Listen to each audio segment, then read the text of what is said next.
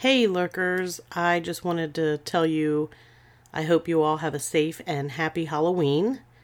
And I am going to share a bonus episode with you for Halloween. But first, I wanted to give you some news.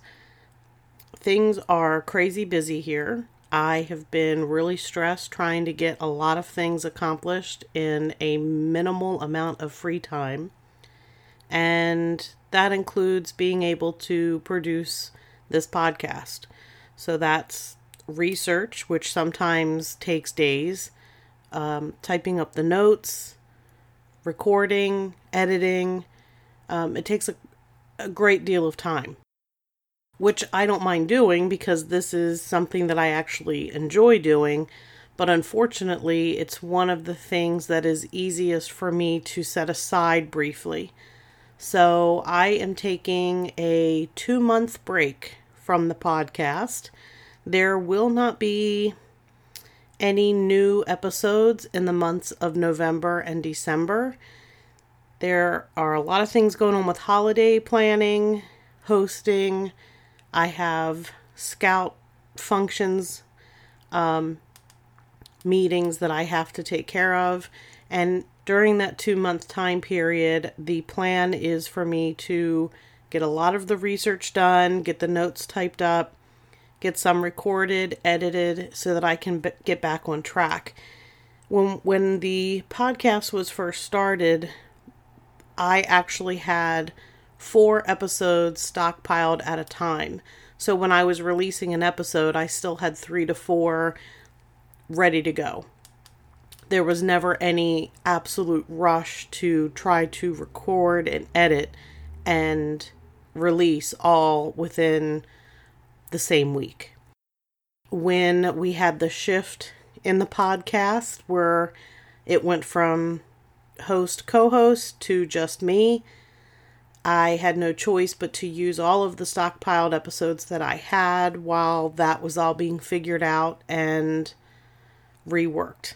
So I've been playing catch up for two years, and it is catching up with me. I love doing this. I will be back the beginning of the new year, 2024, with all new episodes. Um, hoping that I will be less stressed and be doing a better job with my time management. And um, I just want to throw this out there because I shared it with one loyal lurker it's great advice that I gave her.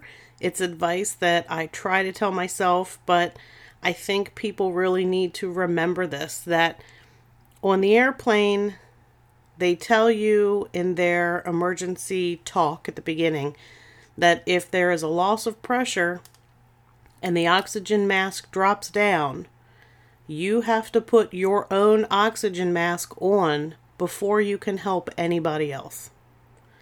So that's what I'm doing here. I am putting on my oxygen mask, getting myself in a good spot so that I can start this new year coming up in a better frame of mind and a better spot.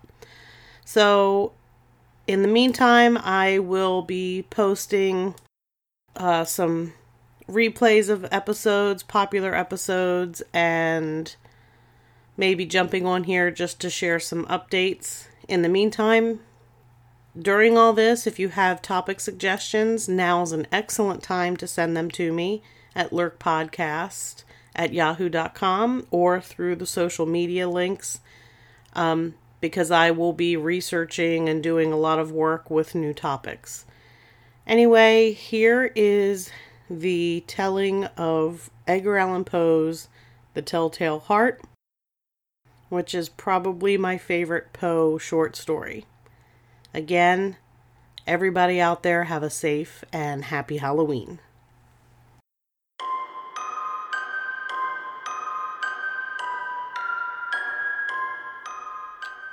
I fear not the dark itself, but what may lurk within it. Welcome to Lurk, bringing you creepy, strange, and bone chilling stories with your host, Jamie Jackson.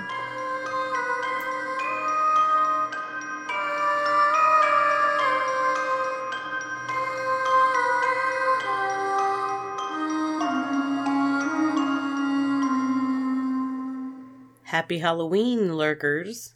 Today, I have something a little bit special for you. I decided because we talked about Poe a few weeks ago that I would read one of his short stories in celebration of Halloween. So, what I'm going to do is I'm going to read Poe's short story entitled The Telltale Heart. This is one of my favorites.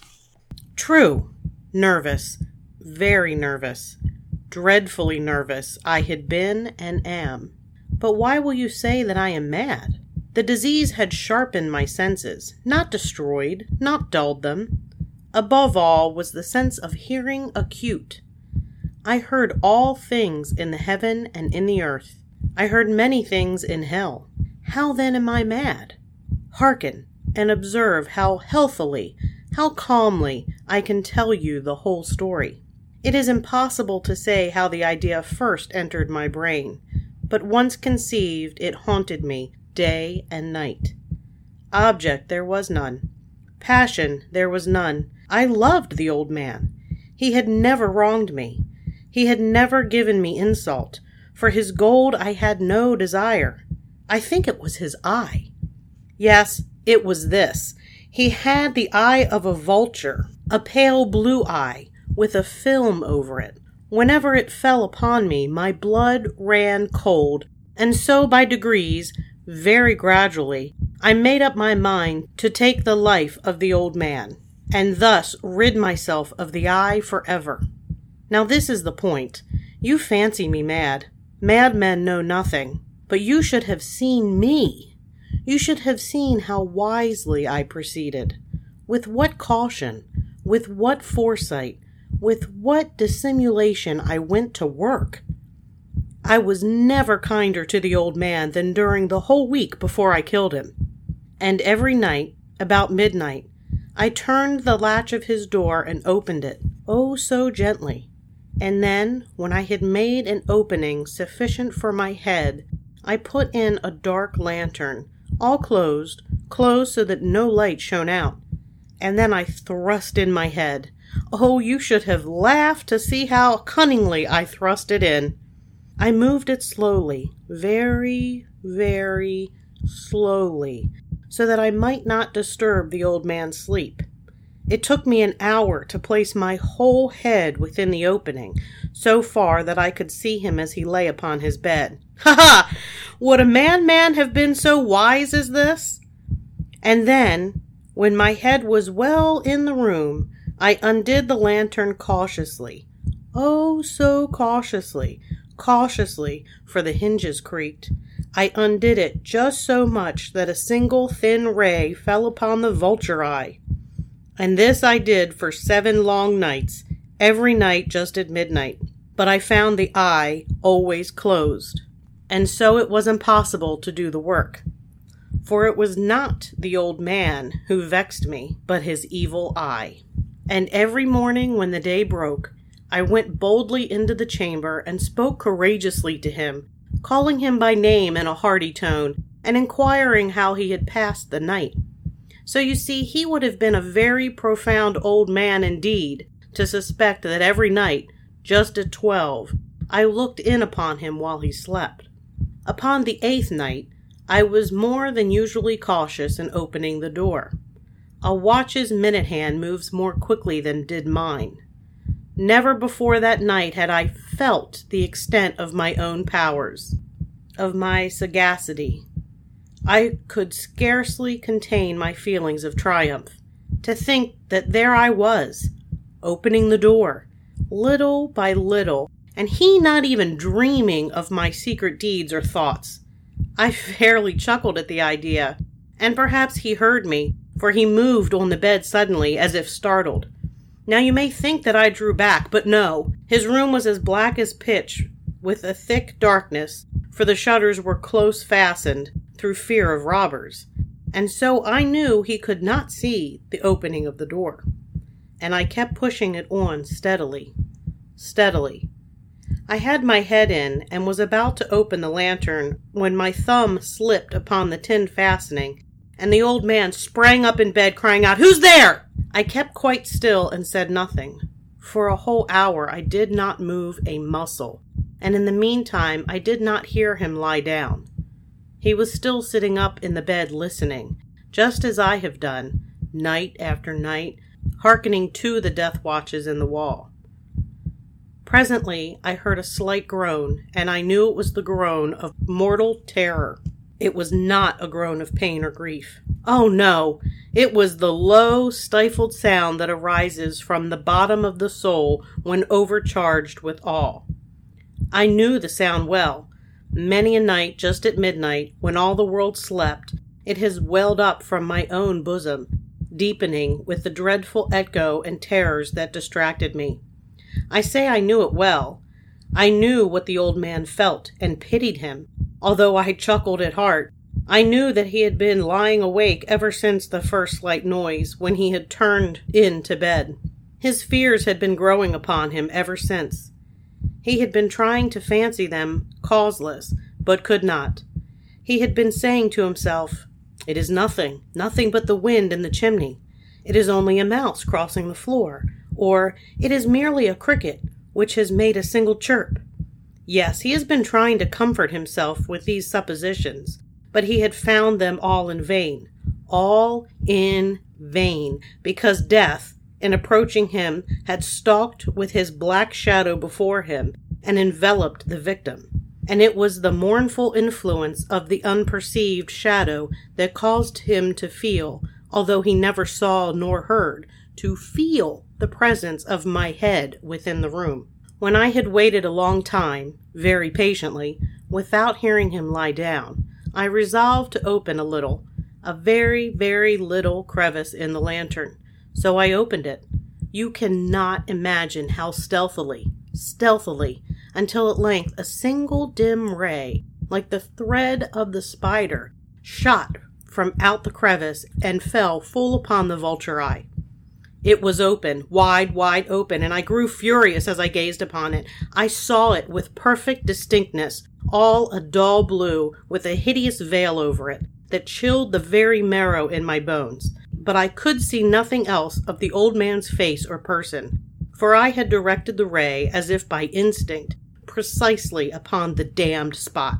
And I have not told you that what you mistake for madness is but over acuteness of the senses now I say, there came to my ears a low, dull, quick sound, such as a watch makes when enveloped in cotton. I knew that sound well, too. It was the beating of the old man's heart. It increased my fury, as the beating of a drum stimulates the soldier into courage. But even yet I refrained and kept still. I scarcely breathed. I held the lantern motionless. I tried to see how steadily I could maintain the ray upon the eye. Meantime, the hellish tattoo of the heart increased. It grew quicker and quicker and louder and louder every instant. The old man's terror must have been extreme. It grew louder, I say, louder every moment. Do you mark me well? I have told you that I am nervous. So I am. And now, at the dead hour of the night, amid the dreadful silence of that old house, so strange a noise as this excited me to uncontrollable terror. Yet for some minutes longer I refrained and stood still. But the beating grew louder, louder. I thought the heart must burst, and now a new anxiety seized me. The sound would be heard by a neighbor. The old man's hour had come. With a loud yell, I threw open the lantern and leaped into the room. He shrieked once, once only. In an instant, I dragged him to the floor and pulled the heavy bed over him. I then smiled gaily to find the deed so far done, but for many minutes the heart beat on with a muffled sound. This, however, did not vex me. It would not be heard through the wall. At length it ceased. The old man was dead. I removed the bed and examined the corpse. Yes, he was stone, stone dead. I placed my hand upon the heart and held it there many minutes. There was no pulsation. He was stone dead. His eye would trouble me no more. If you still think me mad, you will think so no longer when I describe the wise precautions I took for the concealment of the body. The night waned, and I woke hastily but in silence. First of all, I dismembered the corpse. I cut off the head and the arms and the legs. I then took up three planks from the flooring of the chamber and deposited all between the scantlings. I then replaced the boards to cleverly, so cunningly, that no human eye, not even his, could have detected anything wrong. There was nothing to wash out, no stain of any kind, no blood spot whatever. I had been too wary for that.